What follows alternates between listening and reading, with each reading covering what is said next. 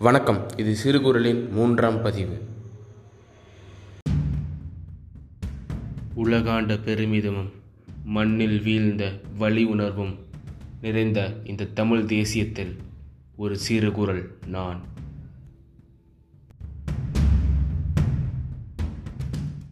இன்னைக்கு எதை பற்றி பேச போகிறேன்னா இப்போ திமுக ஆட்சிக்கு வந்து கிட்டத்தட்ட இருபது நாள் ஆக போகுது. இது வரைக்கான திமுக நிர்வாகம் ஒரு திருப்தி அளிக்கிற நிர்வாகமாக தான் இருக்குது இது நீடிக்குமா? அது மட்டும் இல்லாமல் மற்ற கட்சிகள் இந்த தேர்தலுக்கு பின்னாடி எந்த மாதிரியான நிலையில் இருக்குங்கிற பற்றி என்னோடய பார்வையை நான் பதிவு செய்ய போகிறேன் முதல்ல திமுகவுக்கு வருவோம். திமுக ஐபேக் டீமோட ஒப்பந்தம் போட்டு இந்த தேர்தல் பிரச்சாரங்களை மேற்கொண்டிருக்கு. இது கிட்டத்தட்ட மூணு வருஷம் பிரச்சாரம்னு சொல்லலாம். ரெண்டாயிரத்தி பத்தொம்போது எலெக்ஷன்லேருந்தே அவங்க அந்த பிரச்சாரத்தை ஆரம்பிச்சிட்டாங்கன்னே நம்ம சொல்லலாம். அது இந்த எலெக்ஷன் ஜெயிக்கிறதுக்கான பிரச்சாரத்தை ரெண்டாயிரத்தி பத்தொம்போதுலேருந்து ஆரம்பிச்சிட்டாங்கன்னு சொல்லலாம். நீங்கள் பொதுவாக ஐபேக்கோட ஒரு ஃபார்முலா ஒன்று பார்த்தோம்னா என்னென்னா இப்போ பிஜேபிக்கு வந்து ஒரு ஒப்பந்தத்தை போட்டு மோடியை ஜெயிக்க வச்சாங்க. அப்போ என்ன ஃபாலோ பண்ணாங்கன்னா மோடியை ஒரு ஹீரோவாக கட்டமைச்சாங்க. சௌக்கிதாராக கட்டமைச்சாங்க. மக்கள் மத்தியில் வந்து மக்களின் ஒருவரா அப்படிங்கிற மாதிரி ஒரு ஒரு நிலையை வந்து மோடி உருவாக்கி தந்து அதை தாண்டி ஹிந்து அது அந்த- அதை அதை வச்சு ஹிந்து தத்துவத்தை மக்கள் இடையில திணிச்சாங்க. இப்படி பண்ணி தான் முதல் மோ- மோடி ஜெயிச்சது. ரெண்டாவது ஜெயிக்கும் போது அது அவங்க அரசியல் வேலை வேலைகள் நிறையா பார்த்து ஜெயிச்சிட்டாங்க. பட் இந்த ஃபார்மில் பார்க்கும்போது முதல்ல மோடி ஹீரோ கட்டமைக்கப்படுறாரு. மக்கள் மனசில் போய் பதிகிறாங்க அதுக்கடுத்து எலெக்ஷனை ஜெயிக்கிறாங்க. ஒரு வருஷம் கிட்டத்தட்ட நல்ல ஆட்சி தான் கொடுக்குறாங்க. மோடியோட மொதல் வருஷம் ஆட்சி நம்ம வந்து ரொம்ப மோசம்னு சொல்ல முடியாது. இந்த அளவுக்கு ரொம்ப அநியாயமாக இருந்துச்சுன்னு சொல்ல முடியாது. அதுக்கப்புறம் வேட்டைய ஆரம்பிக்கிறாங்க. அதே மாதிரி தான் இப்போ திமுக ஸ்டாலினை ஒரு ஒரு ஹீரோவாக விடுதலை தர போகிறாருன்னு சொல்லிட்டு கிட்டத்தட்ட மூணு வருஷமாக கட்டமைச்சிருக்காங்க. நான் வந்து உங்கள் உங்கள் தொகுதியில் ஸ்டாலின்.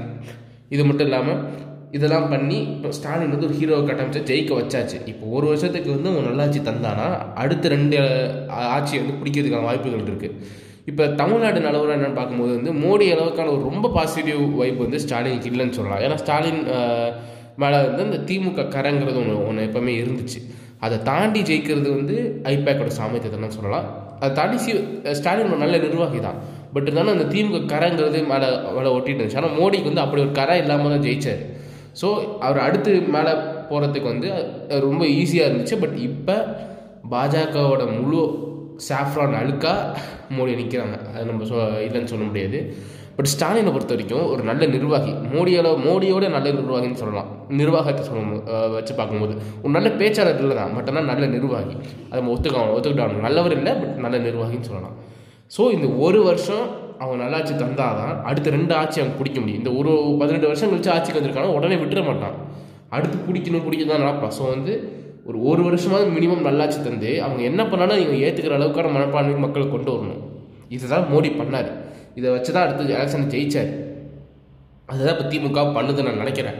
ப்ளஸ் நம்மளுக்கு இப்போ ப்ளஸ் பாயிண்ட் என்னென்னா கொரோனா மாதிரியான சுச்சுவேஷனில் இப்படி ஒரு எலெக்ஷன் வந்து ஸ்டாலின் முதல்வராகி இந்த ஒரு வருஷம் கொரோனா வருஷமாக இருக்கிறதுனால நம்மளுக்கு அது ப்ளஸ் பாயிண்ட் மக்களுக்கு அது ப்ளஸ் பாயிண்ட்டாக போகும். நல்ல ஒரு நிர்வாகத்தில் ஈஸியாக கொரோனா கண்ட்ரோல் பண்ணுறதுக்கு இது ஒரு நல்ல ப்ளஸ் பாயிண்ட்டாக போகும். சம்திங் அவர் ஹீரோவுக்கு அதெல்லாம் இப்போ பண்ணுறதை பார்க்கும்போது டக்குனு வந்து அந்த க- கால் கண்ட்ரோல் ரூமுக்கு வந்து ரைடு போய் கால்ஸ் அட்டன் பண்ணுறாரு எல்லா தொகுதியும் விசிட் பண்ணுறாரு இப்போ உதயநிதி பார்த்தோன்னா சேப்பாக்கம் தொகுதி வந்து இத்தனை நாளாக வந்து அங்கே கலைஞரே எங்கள் எம்எல்ஏவாக இருந்திருக்காரு. அப்போல்லாம் விசிட் பண்ணாத சேப்பாக்கம். இன்றைக்கி போய் விசிட் பண்ணி அதை சீரமைக்கணும்னு நினைக்கிறாங்க.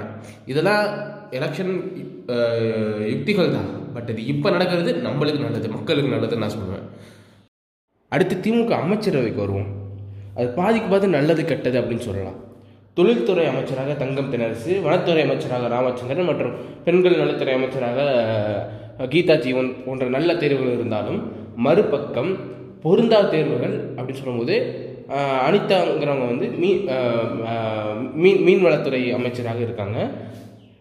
அது வந்து சுத்தமாக ச திருச்செந்தூரில் பிறந்த ஒரே காரணத்துக்காக அந்த அம்மாவுக்கு வந்து அந்த பதவி கொடுத்துருக்காங்கன்னு சொல்லலாம். இதை தாண்டி கேடுகட்ட தேர்வுகள்னு சொல்லி ஒன்று இருக்குது அது யார் யாருன்னா நம்ம ராஜகண்ணப்பன் போக்குவரத்துறை அமைச்சர் ஊழல்வாதி முன்னாள் தி- அதிமுக அமைச்சராக இருந்தார்னு நினைக்கிறேன். அதே மாதிரி செந்தில் பாலாஜி கொள்ளை மன்னர் அப்புறம் கே நேரு இவங்கெல்லாம் மற்றவங்களாம் கொள்ளடிக்கிறதுல வந்து இங்கே இவங்க எல்லாரோட எக்ஸ்பீரியன்ஸ் அதிகம் அவங்களாம் அப்படிப்பட்ட ஒரு கேடுகட்ட தேர்வுகளும் நாலஞ்சு இது இருக்குது ஒட்டுமொத்தமாக பார்க்கும்போது இதை தாண்டி இறையன்பை வந்து சீஃப் செக்ரட்டரியாக வந்து அவங்க நியமித்ததோ இந்த மாதிரி நல்ல விஷயங்கள் அந்த அமைச்சரவை தேர்வில் வந்து அவங்களுக்கு திமுக கட்சி கொள்ளடிக்கிறதுக்கு சாதகமாகவும் இருக்குது மக்களை ஏமாத்துறதுக்கு சாதகமாகவும் மக்கள் நலத்துக்கு செயல்படுறதுக்கு சாதகமும் கொஞ்சம் இருக்குது அது இல்லைன்னு சொல்ல முடியாது. திமுக அப்படி இருக்க அதிமுக வருவோம். அதிமுக எலெக்ஷனில் தோற்று போச்சு தான் ஆனால் வந்து ரொம்ப கேவலமாக தோக்கலை.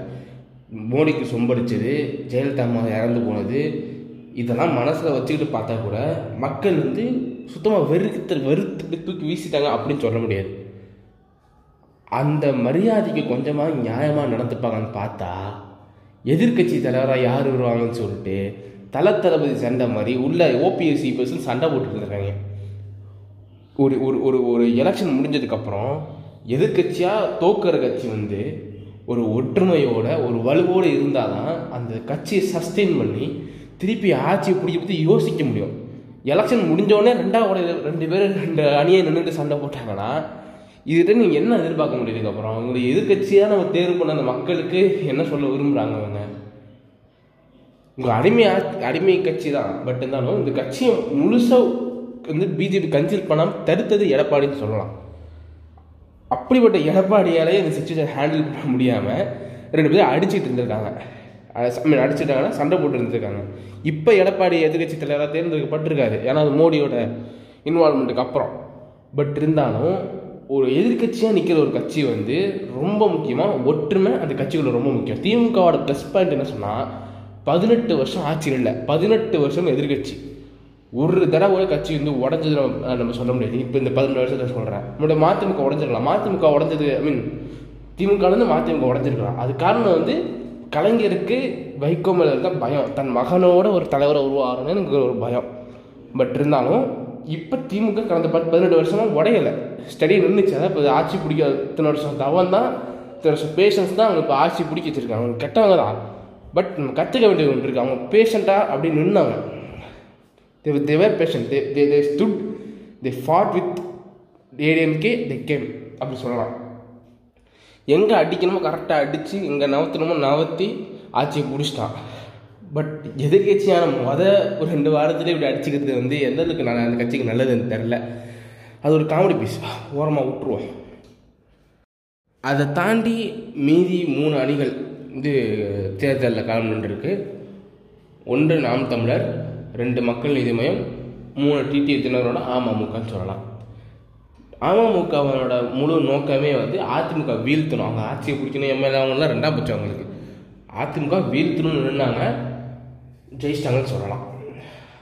டிடிவி தினகரன் ஜெயிப்பார்னு ஒரு எதிர்பார்ப்பு இருந்துச்சு பட் நடக்கலை. கோயில்பட்டு ஜெயிக்கலை.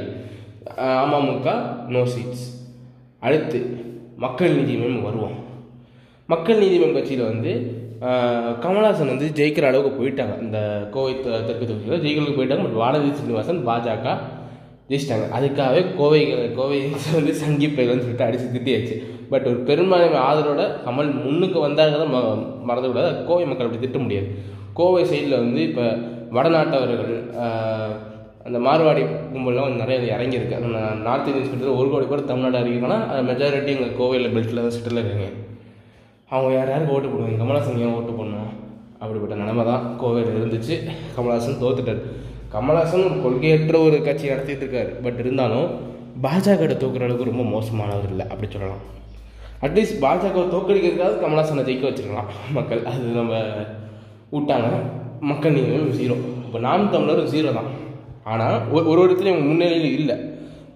இன்னொன்று என்ன பார்த்து இப்போ பார்த்தோன்னா மக்கள் நீதி மையம் பார்த்தோம்னா அவங்க மொத்த தமிழ்நாடு ஓட்டிங்க பார்க்கும்போது மொத்த ஓட்டுமே இங்கே கோ கோவையில் வந்து குவிஞ்சு ஒரு ஒரு ஒரு அங்கே மட்டும்தான் ஒரு ஒரு ஒரு முன்னிலையில் இருந்தாங்க. மற்ற இடத்துல ரொம்ப அப்படியே டீப் டவுனாக இருந்துச்சு. அந்த கிராஃபே ரொம்ப மோசமாக இருக்கும். அதுவே நாம் தமிழ் எடுத்து பார்க்கும்போது அவங்க ரெண்டாயிரத்தி முப்பத்தி நாலு தொகுதியிலையும் போட்டுட்டு அவங்க எல்லா தொகுதியிலையும் சீரான ஒரு வாக்குகள் பெற்றிருக்காங்கன்னு சொல்லலாம் ஒரு ஒரு ஒரு ஈவனாக இருக்குது எல்லாமே வந்து சீமான்கிற தனிநபருக்கு ஓட்டு கிடச்சிருக்கு தான் பட் நாம் தமிழர் கொள்கைக்குன்னு ஒரு ஒரு மரியாதை வந்து அந்த கொள்கைக்கு ஓட்டு வந்தது நிறையா. அந்த அந்த கொள்கையும் இப்போ வந்து நான் சீமான சொல்கிற மாதிரி இப்போ நானே வந்து என் அம்மாவை வந்து தாமத்தலுக்கு ஓட்டு போட சொல்லி வற்புறுத்தி ஓட்டு போட வச்சிட்டேன். இந்த மாதிரி நிறையா நடந்திருக்கு. இப்போ ஒரு ஒரு சீரான ஒரு ஓட் ஓட் பேங்க் வந்து கிராமப்புறங்கள்லேயோ எல்லா இடத்துலையும் வந்து நாம் தமிழர் பெற்றிருக்கு. இது தாண்டி நாம் தமிழர் மைனஸான இடங்கள்னா சென்னை சொல்லலாம். சென்னை கொஞ்சம் வந்து டவுன் ஆயிருக்கு டவுன் ஆயிருக்கு. ஏன்னா சென்னையில் வாழ்கிறவங்களாம் மோஸ்ட்லி யார் இந்த எலைட் பீப்புள் நினச்சிட்டு வாழ்கிறாங்க தெரியுமா? அப்படி தானே இருப்பாங்க. அவங்களுக்கு கமலாசன் தான் வரணும்னு ஆசைப்பாங்க மக்கள் அங்கே ஒரு ஹைப்பை தொட்டுச்சு. சீமானோட மைனஸாக கரு நகர்ப்புறங்களை மைனஸாக கருதப்படுது என்னென்னா கிராமத்து ஸ்லாங்கை சொல்லலாம். கிராமத்து ஸ்லாங் வந்து பல பேருக்கு பிடிக்கல. அதனாலே அவர் கொள்கை யார் நிறைய பேருக்கு புரியலன்னு சொல்லலாம். இப்போ ராஜவேல் நாகராஜன் போன்ற ஆட்கள்லாம் வந்து இந்த கட்சியோட கொள்கையை வந்து மக்கள் இட மக்கள்கிட்ட எடுத்துகிட்டு போகிற விதங்கிறது அந்த அந்த அணுகுமுறைங்கிறது நல்லா இருக்குது அந்த இந்த கட்சியில் இல்லைன்னா கூட இந்த கட்சி கொள்கை மக்கள்கிட்ட சேரணுங்கிறதுக்காக முடிஞ்ச அளவுக்கு தன்னால் எவ்வளோ எக்ஸ்பிளைன் பண்ண முடியுமோ எக்ஸ்பிளைன் பண்ணி கொண்டு போய் சேர்க்கும் போது உங்களுக்கு அது புரியுது. நா- ராஜவேல் நாகராஜனுக்கு ஒரு ஒரு ஒரு ஒரு ஆதகம் இருந்தாலும் அது எக்ஸ்பிளைன் பண்ணும்போது வெளிப்படுத்துது பொறுமையாக ஒரு ஒரு ஆர்ச்சிங்கிற ஒரு ஒரு விஷயம் வந்து அந்த ப்ளஸ் அமைஞ்சிச்சு. நம்ம கொள்கையை எடுத்துகிட்டு போகிறதுக்கு வந்து ஒரு ஒரு பாசிட்டிவாக அமைஞ்சிச்சுன்னு சொல்லலாம். பட் ராஜ நாகராஜனுக்கு இன்னும் லைக் வேணும். அவர் வந்து நாம் தமிழரில் ஒரு வள நாம் தமிழர் நாளைக்கு வளர்க்குறதுக்கு இது மா கார்த்தி துருவன் சாட்டை இந்த மாதிரி ராஜவேல் நாகராஜன் பேசி தமிழா பேசு சேனல் நடத்துகிற ராஜவேல் நாகராஜன் ஒரு முக்கிய பங்கு பதிப்பான்னு சொல்லலாம். பங்கு வகிப்பான்னு சொல்லலாம். அடுத்து ஓட்டு ரீதியாக பார்க்கும்போது ஃபஸ்ட்டு டிஎம்கே ஏடிஎம்கே அடுத்து என்டிகே நாம் தமிழர் சொல்லலாம். நாம் தமிழர் வந்து இந்த எலெக்ஷனில் ஏழு சதவீத வாக்கு ஏழு சதவீத வாக்குகள் முப்பது லட்சம் வாக்குகளை பெற்றிருக்கு. இப்போ நாம் தமிழர் அங்கீகரிக்கப்பட்ட கட்சி இல்லை. ஏன்னா ஒரு எம்எல்ஏ இல்லை அல்லது ஒரு எம்பி ஜெயிச்சிட்டா நீங்கள் ஆறு சதவீத வாக்கு பெற்றா போதும் நீங்கள் ஒரு அங்கீகரிக்கப்பட்ட கட்சியாக மாறிடுவீங்க. ஆனால் நாம் த ஒரு விட நீங்கள் ஒரு எம்எல்ஏவோ எம்பியோ ஜெயிக்கலைன்னா எட்டு சதவீத வாக்குகள் வாங்கணும். நாம் தமிழர் எம்எல்ஏ எம்பி ஜெயிக்கலை எட்டு எட்டு சதவீத வாக்கு வாங்கலை பட் ஏழு சதவீதம் வாங்கியிருக்கு. இன்னொரு ஒரு எம்பி அல்லது MLA ஜெயிச்சிருந்தா Naam Tamilar might have become will become அங்கீகரிக்கப்பட்ட கட்சி. மாறி இருக்கும் பட் மாறலை. அது நம்ம கட்சிக்கு பிரச்சனை இல்லை. கட்சியோட சின்னம் வந்து கட்சியோட அடையாளமாக சீமானுக்கு மாறலை. சீமானுங்கிற பேர் இருக்கும் நாம் தமிழர் பேர் தான் இப்போ ஒரு அடையாளம் மாறி இருக்கு அதை தாண்டி நாம் தமிழர் தலைவர் யார் அப்படின்னு சொன்னா நிறைய பேர் சீமானை வந்து சொல்லுவாங்க. அதை தாண்டி நாம் தமிழர் இருக்கிறவங்க பிரபாகரன் அப்படிங்கிற ஒரு ஒரு பேர் வந்து உச்சரிப்பாங்க. அந்த மாதிரியான ஒரு நிலைமை தான் நாம் தமிழருக்கு இருக்குது தேர்தலுக்கு பிந்தைய கட்சி நல்ல நிலவரங்களை பார்க்கும்போது அமமுக வந்தவரை முடிஞ்சிருச்சு கிளம்பிட்டாங்க. மக்கள் நீதி மையம் கமலஹாசன். ஒரு தவறான முன்னெடுப்பத்தை போயிட்டுருக்காரு. கிட்டத்தட்ட பாதி பேர் வழங்கிட்டாங்க கட்சி விட்டு போயிட்டாங்கன்னே சொல்லலாம். தலைமையில் இருந்து எல்லாமே நிறைய பேர் போயிட்டாங்க. பாதி பேர் கட்சியை விட்டே போயிட்டாங்கன்னு சொல்லலாம். ஷூட்டிங் முடிஞ்சிச்சு பேக்கப் அந்த மாதிரி தான் அவர் பண்ணிகிட்டு இருக்காரு இப்போ ஒரு கட்சி கூட்டம் போட்டு என்ன சொன்னார்னா இந்த தேர்தல் தோல்விக்கு என் கட்சி தலைமையில் இருந்த அதிகாரிகள் தான் காரணம். அவங்களோட தவறான முன்னெடுப்பால் தான் நான் தோற்று போயிட்டேன் நிறைய கட்சிகள் வந்து கலைகள் நிறைய பேர் இருக்காங்க. அவங்களாம் விலகினா சரி நல்லா இருக்கும்னு சொல்லிட்டு எல்லோரும் க பதவி விலகுங்க. ஐ மீன் கட்சி விட்டு விலகிறதுல பதவி விலகுங்க அப்படின்னு சொல்லிட்டு தலைமை அதிக- அதிகாரிகள்கிட்ட சொல்லியிருக்காங்க. மகேந்திரன் டாக்டர் மகேந்திரன் கட்சியோட தலைமை அதிகாரின்னு சொல்லலாம். ஒரு ஒரு முக்கியமான பொசிஷன் செயலாளர்னு நினைக்கிறேன். முக்கியமான பொசிஷனில் இருக்கிறாரு. அவர் வந்து அந்த கட்சி கூட்டு போட்ட அன்னைக்கே ராஜினாமா கடிதத்தை எடுத்துகிட்டு போயிட்டார். அது கிட்டத்தட்ட பத்து பதினொன்று ப பத்து பன்னெண்டு பக்கம் நான் ஏன் வளர்கிறேங்கிறதுக்கே எழுதிட்டு ஒரு அறிக்கையோடு எடுத்துகிட்டு போயிருக்காரு. இப்போ மகேந்திரங்கிறவர் வந்து இந்த மக்கள் நீதி மையம் இந்த அளவுக்கு வளர்ந்துருக்கான் கமல்ஹாசன் காசு போட்டது மட்டும் காரணம் இல்லை. மகேந்திரன் தான் உழைச்ச காசை போட்டு தான் தனக்கு சொந்தமான இடங்களில் ஆஃபீஸாக மாற்றி கட்சிக்காக அவ்வளோ உழைப்பு தன்னோட தன்னோட செல்வாக்கு தன்னோட மக்களின் மத்தியில் தன்னோட செல்வாக்கை வந்து இந்த கட்சிக்காக கொடுத்துருக்காரு கட்சிக்காக தியாகம் பண்ணியிருக்காரு இப்போ கோவை தெற்கு தொகுதியில் மகேந்திரன் நின்றுதான் ஜெயிச்சிருப்பார் கண்டிப்பாக ஜெயிச்சிருப்பார். சென்னையில் ஏதாவது ஒரு தொகுதியில் கமல்ஹாசன் தான் இந்த மயிலாப்பூர் நின்றதை கூட கமல்ஹாசன் ஜெயிச்சு ஜெயிச்சிருக்க வாய்ப்பு இருக்குது பட் மகேந்திரன் எத்த ஆயிரம் தடவை வலியுறுத்தியும் கமல்ஹாசன் வீம்புக்கு போய் கோவை தெற்கு நின்றாங்க அது வந்து கமல்ஹாசனுக்கு ஒரு ஒரு பின்னடைவுனே சொல்லலாம். இதுக்கு இதுக்கெல்லாம் அப்புறமும் கட்சி பொறுப்பாளர் மேலே வந்து பழியை போட்டு ஒரு நான் நான் காரணம் இல்லைன்னு சொல்லிட்டு அவரோட சுய புத்தி சுய ரூபம்னு சொல்லிடலாம். காமிச்சிட்டாரு. கமல்ஹாசங்கிறவன் வந்து ஒரு ஒரு கமல்ஹாசங்கிறவர் வந்து ஒரு ஒரு நடிகர். அதை தாண்டி ஒரு ஒரு நல்ல கலைஞர் நல்ல டைரக்டர் சொல்லலாம். நல்ல ரைட்டர் ஒரு ஒரு ப்ரொடியூசராகவும் நல்ல ஒரு ஒரு ஒரு கேப்பபிள் ப்ரொடியூசர் தான். பட் அது மட்டுமே கட்சி நடத்துறதுக்கு போகாது அவர் வந்து நிறைய புத்தகங்கள் படிச்சிருக்காரு. நிறைய தெரிஞ்சிருக்காரு. ஆனால் கார்ப்பரேட் மைண்ட் செட்டோட தான் அந்த கட்சியை நடத்தினார். அவர் ஆக்டிங் கரியருமே அப்படி தான் நடத்துறாரு. தமிழ்நாட்டில் வந்து நீங்கள் கார்ப்பரேட் மைண்ட் செட்டோட ஆக்டிங் கரியரும் பொலிட்டிக்கல் கரியரும் நடத்தினா தோல்வியில் போய் முடியுங்கிறது ஊர் அறிஞ்ச உண்மை. பட் கமல்ஹாசன் அதை தான் பண்ணார். ஒரு ஒரு- ஒரு கார்ப்பரேட் மனநிலையிலே இருந்தார் இப்போ பார்த்தாலும். அந்த இந்த எல்லாமே இப்போ நம்ம ஒரு படம் சைன் பண்ணணும்னா அந்த ப்ராசஸே வந்து ஒரு கார்பரேட் கம்பெனி பண்ணுற மாதிரியே இருக்கும். ஒரு ஒரு ரெகுலர் தமிழ் ஆக்டர் பண்ணுற மாதிரி இருக்காது. அதை தாண்டி இப்போ பொலிட்டிக்கல் பார்ட்டி நடத்ததுக்கப்புறமும் அந்த விளம்பரம் பண்ணுறதா இருக்கட்டும் கட்சி அந்த அந்த கட்டமைப்பாக இருக்கட்டும் எல்லாமே வந்து ஒரு கம்பெனி எப்படி இருக்குமோ அந்த மாதிரி தான் நடத்திட்டு இருக்காரு. அதுவே அவர் வீழ்ச்சிக்கு காரணம் அமைந்தது. கட்சி காலி இந்த மாதிரி இருந்தாலும் திருப்பி வரதுக்கு வாய்ப்புகள் ரொம்ப கம்மி. ஏன்னா வந்து இப்போ சப்போர்ட் எங்கே இருக்குன்னா நெட்டில் அது கமல்ஹாசன் ஃபேன்ஸ்னு சொல்லிட்டு ஒரு கூட்டம் தெரிஞ்சுட்டு இருக்கோம். இன்றைக்கி நான் கூட ஆண்டவர் ஃபேன் அதாவது ஆண்டவர்னா சினிமா ஆண்டவர் சொல்லலாம். அவர் நல்ல ஒரு டேரக்டருங்க அவரோட ஆக்டிங்கை தாண்டி எங்கள் டேரக்ஷன் ரொம்ப பிடிக்கும். அவர் ஸ்கிரிப்ட் எனக்கு ரொம்ப பிடிக்கும். அப்படிப்பட்டு நான் ரசித்த ஒரு ஆள் கமல்ஹாசன் அவர்கிட்ட நான் ரொம்ப எதிர்பார்த்தேன். அரசியலுக்கு வராருக்கும் போது ரொம்ப எதிர்பார்த்தேன். பட் இது இந்த மாதிரி ஒரு கேவலமான அரசியல் கொள்கையற்ற ஒரு அரசியல் நான் அவர்கிட்ட எதிர்பார்க்கல. அப்படிப்பட்ட அரசியல் பண்ணிருக்கும் போது திருப்பி மீண்டில் தான் வாய்ப்புகள். இப்போ வந்து சும்மா பசங்க இந்த கமல்ஹாசன் ஃபேன்ஸ் ஆண்டவர் ஃபேன்ஸ் சொல்லி தெரிஞ்சுட்டு இருக்கவங்க வந்து வா தலைவா வா யூ கேன் டூ இட் அந்த பாப்புலர் ரசம் மேலே மீம் டெம்ப்ளேட்டை போட்டு மீம் போடுறது. அதுமாரி நிறைய நடந்துட்டு சாரி அன்பேசம் மீம் டெம்ப்ளேட் வச்சு மீம் போடுறது. எல்லாம் நடந்துட்டுருக்கு பட் மக்கள் நீதியும் சாப்டர் க்ளோஸ்னே சொல்லலாம். அடுத்து நாம் தமிழருக்கு வருவோம். நாம் தமிழர் வந்து ஒரு வீழ்ச்சியை சந்திச்சிருந்தாலும் அது ஒரு தோல்வியை சந்திச்சிருந்தாலும் கட்சி வளர்ந்துருக்கு. நாலு சதவீதத்துலேருந்து ஏழு சதவீதம் வளர்ந்துருக்குன்னு சொல்லலாம். அப்புறம் நாம் தமிழ் கட்சி சீமான் வந்து நாங்கள் ஒரு பத்து பேராவது உள்ளே அனுப்பிடுவோம்னு நினச்சோம். ஆனால் போக முடியல. ஹுமாயூன் நான் இந்த மாதிரி நாலஞ்சு பேர் போவோம்னு நினச்சோம். ஆனால் போக முடியல. பரவாயில்ல. ஏன்னா என் பிள்ளைகள் உழைச்சாங்க என் என் கட்சி பிள்ளைகள் நல்லா உழைச்சாங்க பட் மக்கள் அங்கீகாரம் கொடுக்கல. எதிர்காலத்தில் கொடுப்பாங்கன்னு நம்புகிறேன் இது தலைவனா? என் கட்சி தோத்ததுக்கே என் கட்சிக்காரங்க தான் காரணம். என் கட்சி உறுப்பினர் தான் காரணம்னு சொல்கிறவன் பலியை வந்து நம்ம தொண்டருக்கு மேலே போடுறவன் ஒரு தலைவனா? இந்த ஒரு ஒரு வித்தியாசத்தில் நாம் தமிழர் கட்சி ஒரு ஒற்றுமையோட ஒரு உத்வேகத்தோட வளர்ந்துட்டு இருக்கு. இப்போ எலெக்ஷன் முடிஞ்ச உடனே வந்து சமூக வே- வேலைகள் நிறையா வந்து குளத்தை சீரமைக்கிறதோ இல்லை ரோடை சீரமைக்கிற வேலைகளோ எல்லாமே வந்து நாம் தமிழர் எடுத்து செய்ய ஆரம்பிச்சிட்டாங்க.